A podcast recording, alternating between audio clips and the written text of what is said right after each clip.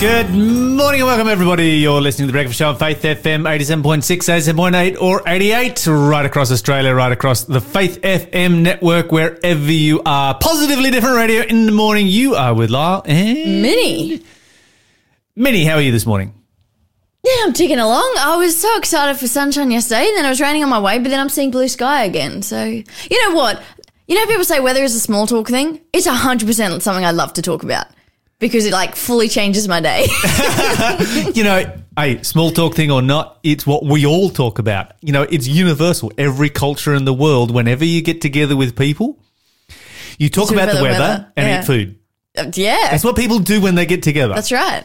Yeah. Discuss the weather, Yeah. It, it must be food. something that, you know, has sort of become ingrained into us because the weather has such dramatic effects on everything that we do. Oh, yeah. Maybe a little bit less for some of us than what it was in the past, where, you know, Yeah. our survival, our day to day survival was based on the weather patterns. Yeah. But it still affects everything that you do, and it, it affects how you think. It Mm. affects your plans for the days. It's affecting my plan for the day right now.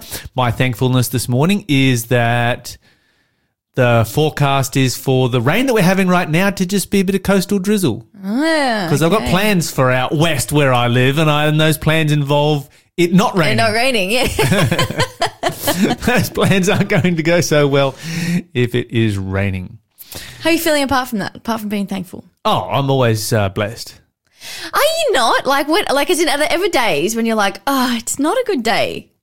Yes, Okay. but there are never days that I'm not blessed. Oh, 100%. Yes. Oh, yeah, yeah, no, no, I relate, I relate. I'm just curious because I'm like, oh, maybe it's because it's radio. And I'm like, man, you're always like amazing. I'm like, oh, I'm sleepy, I'm thinking. I'm How can a person not be amazing when God is still on his throne? oh, 100%. I'm not Yeah. disagreeing. I'm just, like, I'm just intrigued. You're just all. trying to get me to be more real. You're listening to the Breakfast Show podcast on Faith FM. Positively different. Hey, what's happening in the world of positively different news? Oh, you know what? I just have to share this story. So, a teenager, he's 19, he has just woken up from a 10 month long coma. So, he has no recollection or knowledge of lockdown or coronavirus or anything. Maybe that's how we all should have done lockdown. Just have a big sleep. and he's like, yeah, COVID's coming around. Uh, we'll just sleep for the next 10 months. I think he probably wouldn't have chosen that option, but no. And look, obviously, so the reason he was in a coma, he had a very, he was in a very serious car accident and has obviously has some serious brain injury as well as other physical injury. So, it is pretty serious. That said, it's very exciting for the family that he has woken up. 10 months is a decent stint. That's a solid, and you know, and so he's still having to learn to kind of communicate. Um, you know, just use his body again. So just blinking and writing. You know, just that sort of motor skill sort of things. Um, but yeah, his auntie said that it's been interesting trying to explain it to him. How do you explain a pandemic to someone who slept through it? You wake up to a world of lockdowns and face masks and uh, the world going a bit crazy. Um, and he's got no recollection of this. What would it be like, I wonder, to wake up from a 10 month sleep? Mm. Be weird. I mean, global culture has changed Oh yeah. in the last 10 months. Mm. You know, we don't shake hands and hug and all that kind of stuff anymore. Much. You know, that's kind of like, we do it a little bit, but not like we used to. No, I know. People are more skeptical about, oh, are we hugging? Are we hugging? I'm always going to be like, yes, we're hugging. Yeah, absolutely. but this is, I don't know if you've ever done this, but I've had times where I've fallen asleep on the same day and I've woken up confused because I think it's the next day. You know, like I have a cheeky nap Yes. that I don't mean to have. Yes. And then I'm like, oh, it's the next day. I'm late for work. No, no, it's the same day. Yes, or you wake up and it's bright sunshine because you had a cheeky nap in the afternoon Yeah. and it's like, wow, wait a What's minute. Happened? yeah, absolutely. why is the sun in the middle of the sky? it makes no sense. yeah, but anyway, so I hope all goes well for him. yeah, we need to be praying for this guy. Yeah, absolutely. Um, but as I said, it is very exciting for his family that he has woken up. Um, long recovery, I'm sure. Okay, and another good news story. So, old uniforms from police, paramedics, and firefighters are being recycled to create bright, fun clothing for disadvantaged children from One PCYC in Queensland. Um, I really like this because, you know, some of the police officers said when they have old uniforms that aren't being used, it's nice that they're being used. It also has created a bit of a cool dynamic um, in the community where it's like, the seniors. Some of the seniors are helping, you know, unpick things and take this off and do a bit of this. So you have a bit of a community activity going on. And then you also have the kids who, you know, you're giving it to. Uh, so they've come on board with Uniforms for Kids, which is a Mount Isa based charity. Um, the PCYC Sergeant Bernadette Straw, I think. So the program is not only beneficial for, yeah, the recipient of the clothing, but all those involved in sewing them as well. And uh, each of the pieces must be made up of at least 50% of donated uniform but it can be di- designed with endless creativity for the rest of the item. Most of the other also donated fabrics, um, you know, are bright and colourful. And then, as well as that, it also each piece has a tag attached to it with a photo and the name of the officer who donated the uniform, furthering the connection and communication between emergency services and children, That's cool. which is really cool. Yeah, yeah, that's really cool because otherwise it's just like secondhand clothing. It's just clothes. That's right. Uh, more than 17,000 pieces have been made and given out to those in need. They go to domestic violence units, to hospitals, to children's wards, to foster families, community groups, and church groups who are connected. And the response from the children is also overwhelming, says the director of Uniforms for Kids, Ian McDonald. Some of them, you know, don't take them off for a week in case someone takes it. Or also some kids, you know, if they dislike something, they'll just wear it every day. Um, and yeah, so they're just seeing some really cool kind of connections that are happening in the community, um, which look, I, I like connections between people. I'm like, yeah, let's all be friends. um, in another news story, I don't even know how to pronounce pronounce this, but nudibranches. I yes, nudibranch. Yeah, you know what that is? Sea slugs. Absolutely, they're cool. They are awesome things. Yeah, they're pretty interesting. I've only ever seen them once or twice, but they are amazing. Yeah, I've seen them in pictures. I've seen them in real life, and I was like, cool. "That's a nudie branch. I know what that is." That's even cooler. Uh, but yeah, so they come in a range of dazzling colors and unusual shapes, apparently. And they think that they're key indicators to the health of our environment. Uh, the annual sea slug census, which I love that that's a thing, runs at a range of Australian locations from the Gold Coast to Melbourne and offshore on La- Lord Howe Island. It started in 2013, and since then it's recorded 631 species. Professor Smith, who started the program, said the changing um, distinction of sea slugs provides evidence of how the climate shifts, like it shows the change of strength and frequency in the East Australian current. It including the impact of change of water temperature, you know, just just general ocean things. And they're hoping that sea slugs might be a primary catalyst to help foster conservation of marine di- biodiversity in a changing world. I just think it's so interesting that nature can give you these little clues. You need to get down to the ocean, and you need to find yourself a nudibranch. They are amazing. Look, I believe it. You know where I'm going for? This is a bit of a side note, but I'm going down to Tasmania for my placement in school in a few weeks. Cool. Um, and I'm just like, oh man, I'm going to explore so much. Not that these will be there, but other wildlife, which I never get to see up where I live. I'm like, I'm going to explore. You going to Hilliard? Mm, is that a Hobart? place or a school? Hobart? Uh, nah, a penguin Penguin. Oh, at penguin. the top. There you go. North, yeah. Okay. Cool. But you know, Very nice. I'll try to explore what I can. Yeah. I'll be down there for some weekends. There's always time. I will forgive you for going north. Oh, where are you from? The south, of course. Oh, okay. There's some rivalry here among the north and south I don't know whether it still is down there, but it always used to be when I was a kid. There was plenty of north-south rivalry. If you're listening into Tasma- in Tasmania, give us a call. Let us know. Do they, does that, does that, is that still a thing? You know, do people down south still make jokes about the Tamar, and do people up north still make t- jokes about the Derwent? As to which one is the faster flowing mud? Um, those are rivers. Okay, like, faster flowing mud. This is an interesting place. Uh, very good. okay, so look forward to your time down in Tasmania. Mm. I think that's amazing. A very, very wise choice right there, of course. You're listening to the Breakfast Show podcast on Faith FM. Positively different.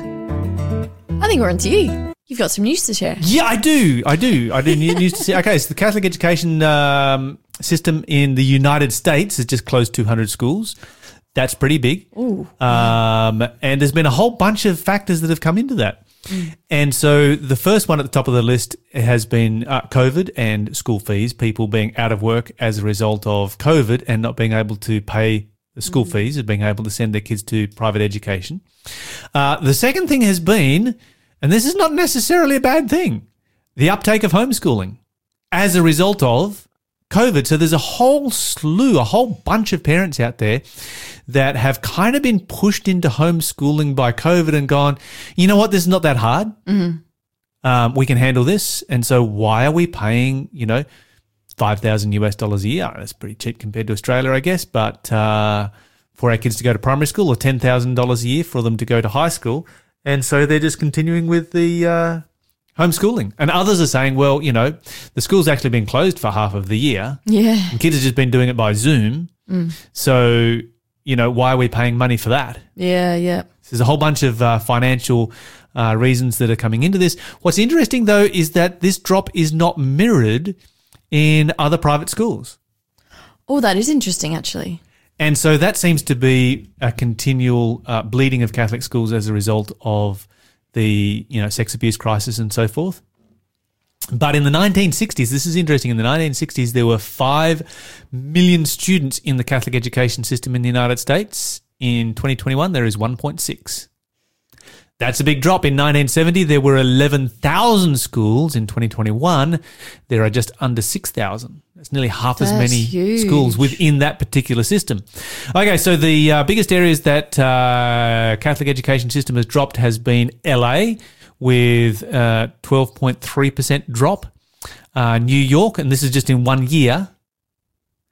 Uh, New York City, 11.1%. And in Chicago, 8.2% drop. There have been some cities where that has been the reverse, uh, in which uh, there's actually been an increase, and those are in those cities with very high Hispanic immigration.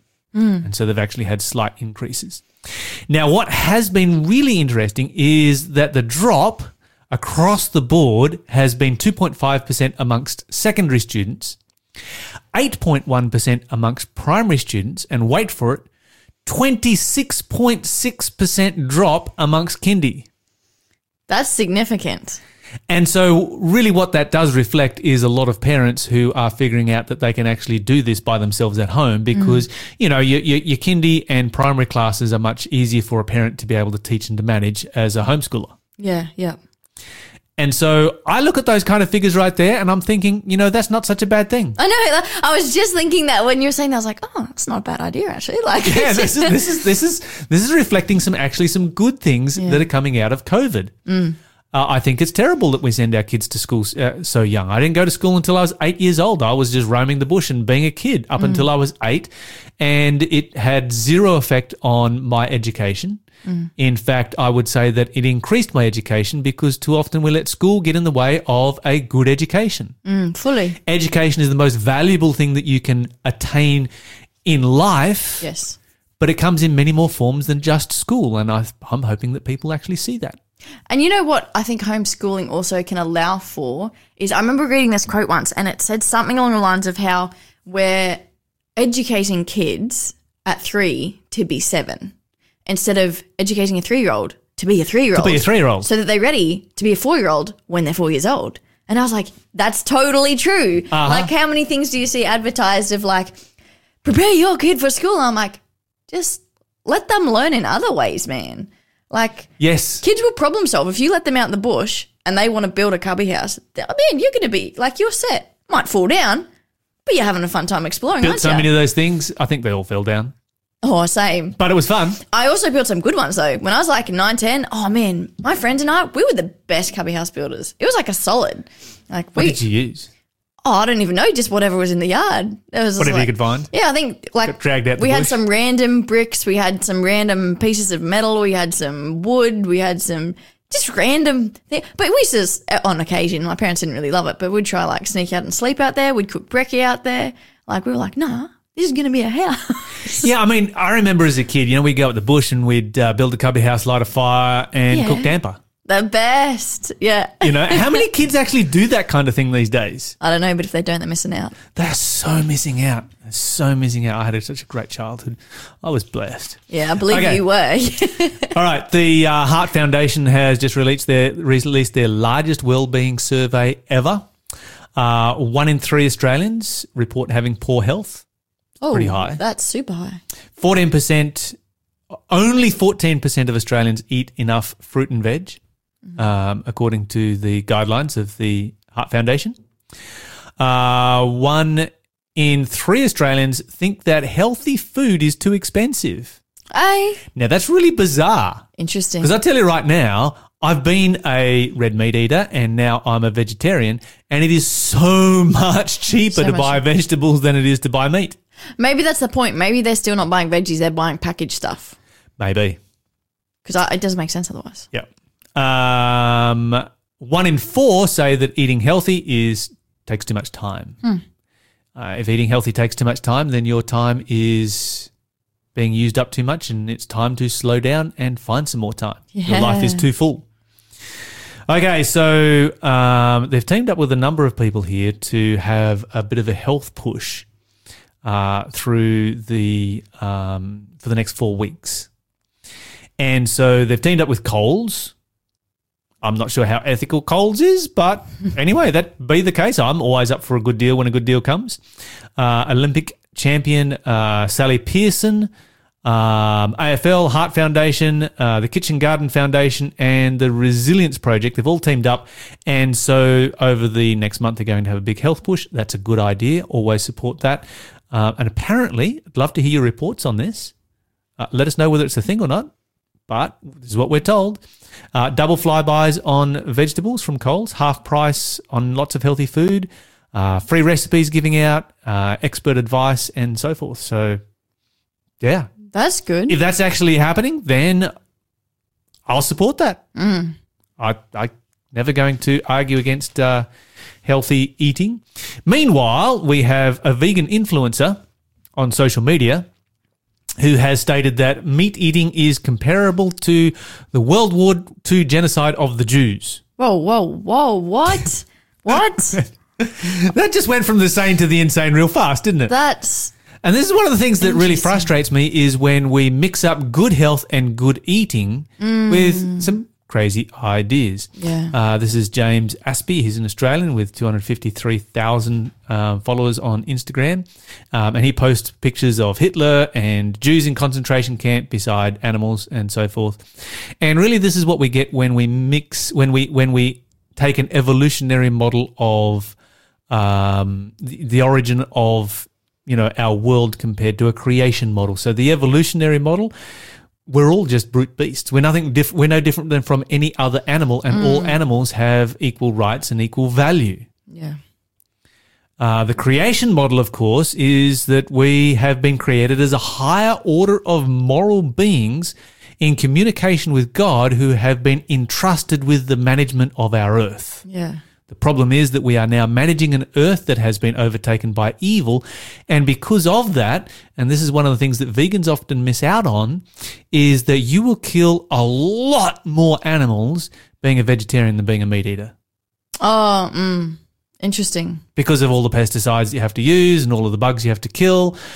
You know, We're still doing it wrong, aren't we? We still haven't got it. Like, I reckon just, guys, let's get like gardens in our schools, gardens in your home. Like, I'm not saying let's go back to the Stone Age. I'm just saying let's get we- the gardens going and let's right. teach kids how to uh, just have some balance in their life. Absolutely. To manage the earth and to be good for the environment. Uh, and you're going to have to kill some insects in the process. Sorry about that. You're listening to the Breakfast Show podcast on Faith FM. Positively different. All right, joining us on the phone this morning is David Halps. David, welcome to the show. Good morning, guys, and good morning to your listeners. David, great to have you on the show again, as we do each Wednesday.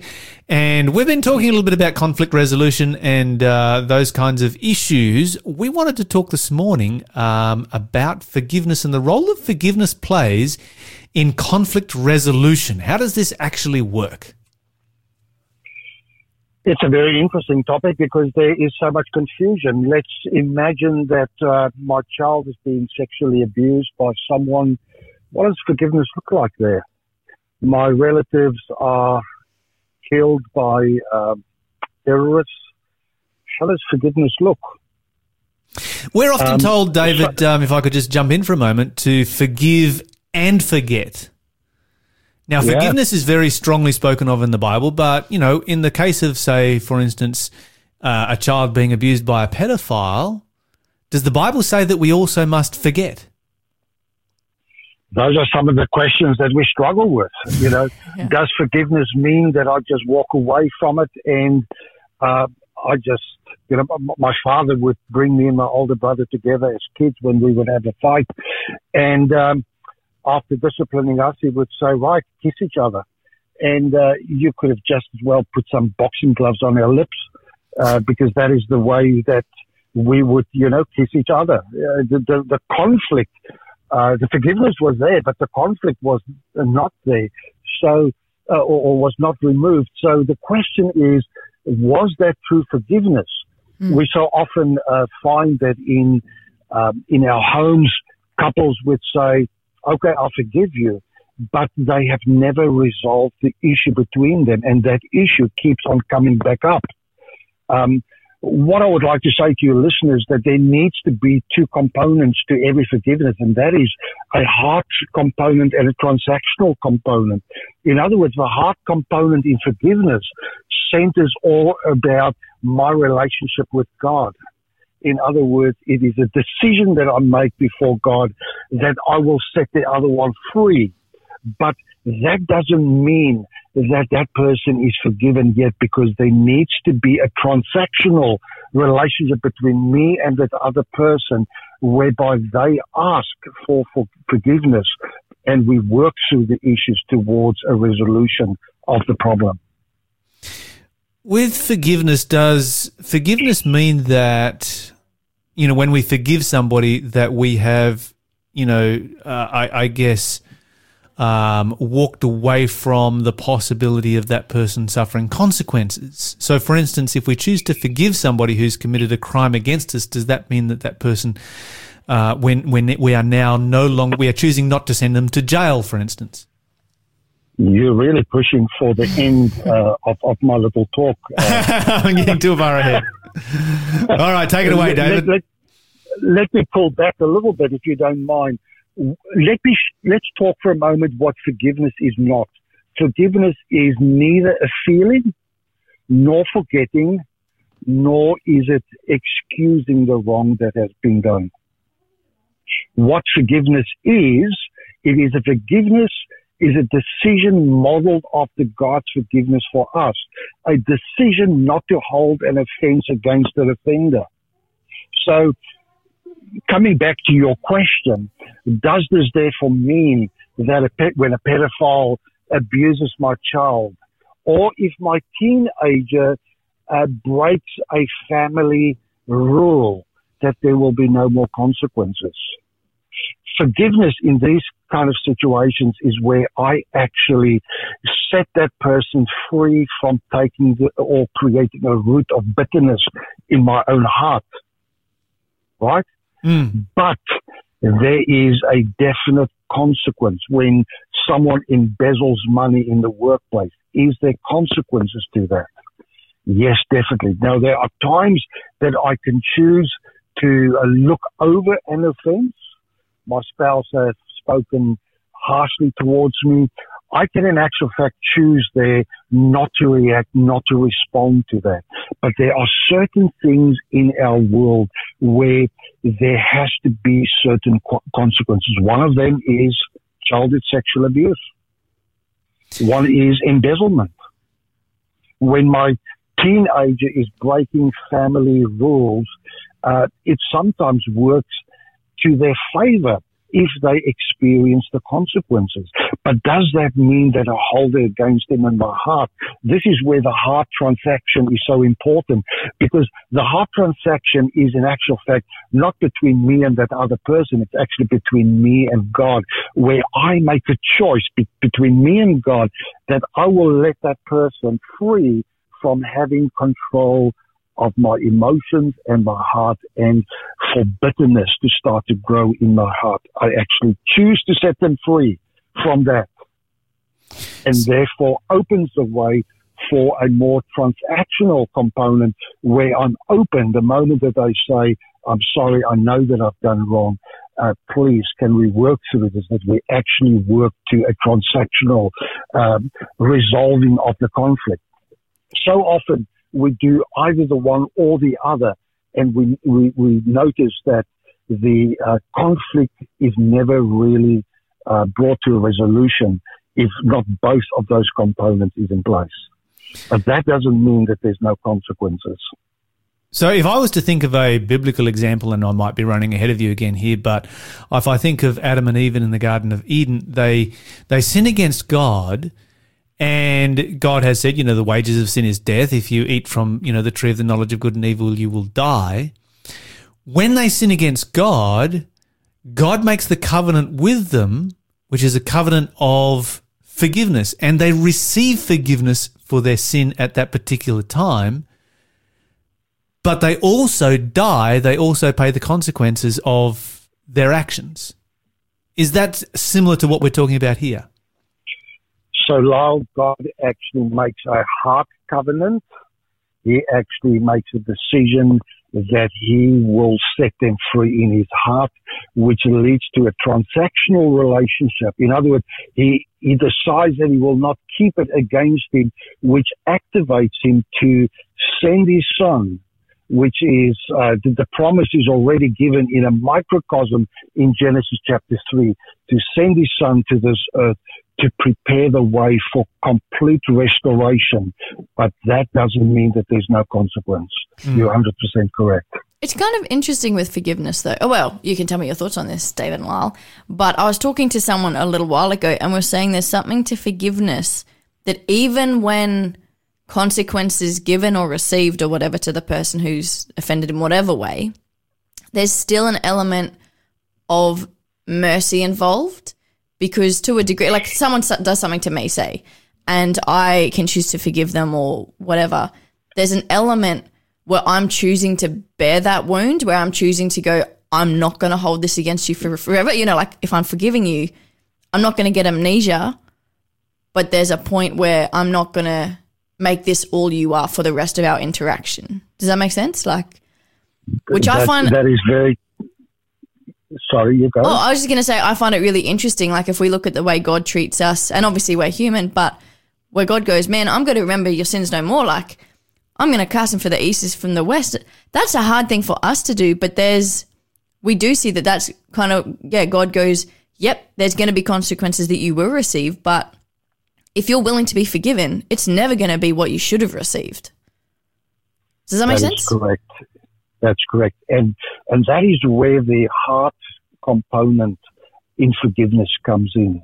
And and that is not a relationship that's not a decision that is based on how that person is acting towards you or have to ask for forgiveness. It is actually a decision that you have to work through between you and God that I'm willing to carry that wound. Years back, two of my relatives were brutally murdered in Africa. Uh, five years later, I took a group of young uh, uh, graduates back to that same community where those people came from to work with them to set up community programs and uh, running a a uh, gospel evangelistic campaign amongst that same people. The wrestle happened in my heart. Not once have we faced those uh, people that have done those atrocities and they've asked for us for forgiveness. It was a decision that was made, a wrestling between me and God where that decision came. I, I carry that wound, but I refuse to hold it against those people. Mm. Now, is there consequences to that? Yes, definitely. Is there a wound in my heart? Very much so but it's not a wound that causes bitterness anymore. It's not a wound that I now will use against that individual. There's a theme that we constantly see coming through Hollywood, which is the theme of, I guess, redemptive violence, mm. where people find redemption, mm. they find closure, they find healing by bringing retribution on the person who has wronged them. Uh, yeah. Is is is that a thing? You know, do people find closure? You know, if, if uh, would you find closure if you if you managed to track down the uh, murderers of your family and to murder them? It's very interesting in the counselling room to see the embitterment with which people live their entire life uh, because of what someone else has done to, towards them. Uh, it means in reality that they are the captives for the rest of their life. Those individuals are in control of them, even if you've, you know, had retribution, if, if, if that, that revenge We say revenge is sweet, really. There's a heavy price that we pay when we want revenge. It's interesting that in uh, Genesis 50 that Joseph says to his brothers that have wronged him so much, he says, am I in the place of God? In other words, God is the one that will actually bring to account that which other people have done against us. We can set them free. And we see in the story of Joseph that he sets them free. He actually discovers that in his greatest pain, God, God was actually crafting him for a very unique ministry to save people's lives. And that is a principle that I would like to share with your, uh, your listeners. A principle that I live by and a principle that really sets you free from that hatred that can hold you back and activate you to live a life free, but it's not uh, peace faking. It is real peace in your own heart. Mm. I've heard it said that refusing to forgive somebody and you know is like letting them live rent free mm. in your in your in your mind. They control you, and they that's a very good statement, Lyle, and that is so true. And it's interesting that people that live with impediments, what, is, what does the psalmist say? Their bones dry up. What is formed in our large bones? It is in the bone marrow, our blood cells. It's interesting that medical science says that those uh, that bone marrow start to dry out, start to produce less red blood cells, and therefore we actually damage ourselves by holding on to embitterment, holding on to the revenge and anger. Mm. It is allowing people to live and control our, us for the rest of their life. David, uh, David Haupt, thank you so much for joining us here on Faith FM this morning. I think that that was a really important piece to look at.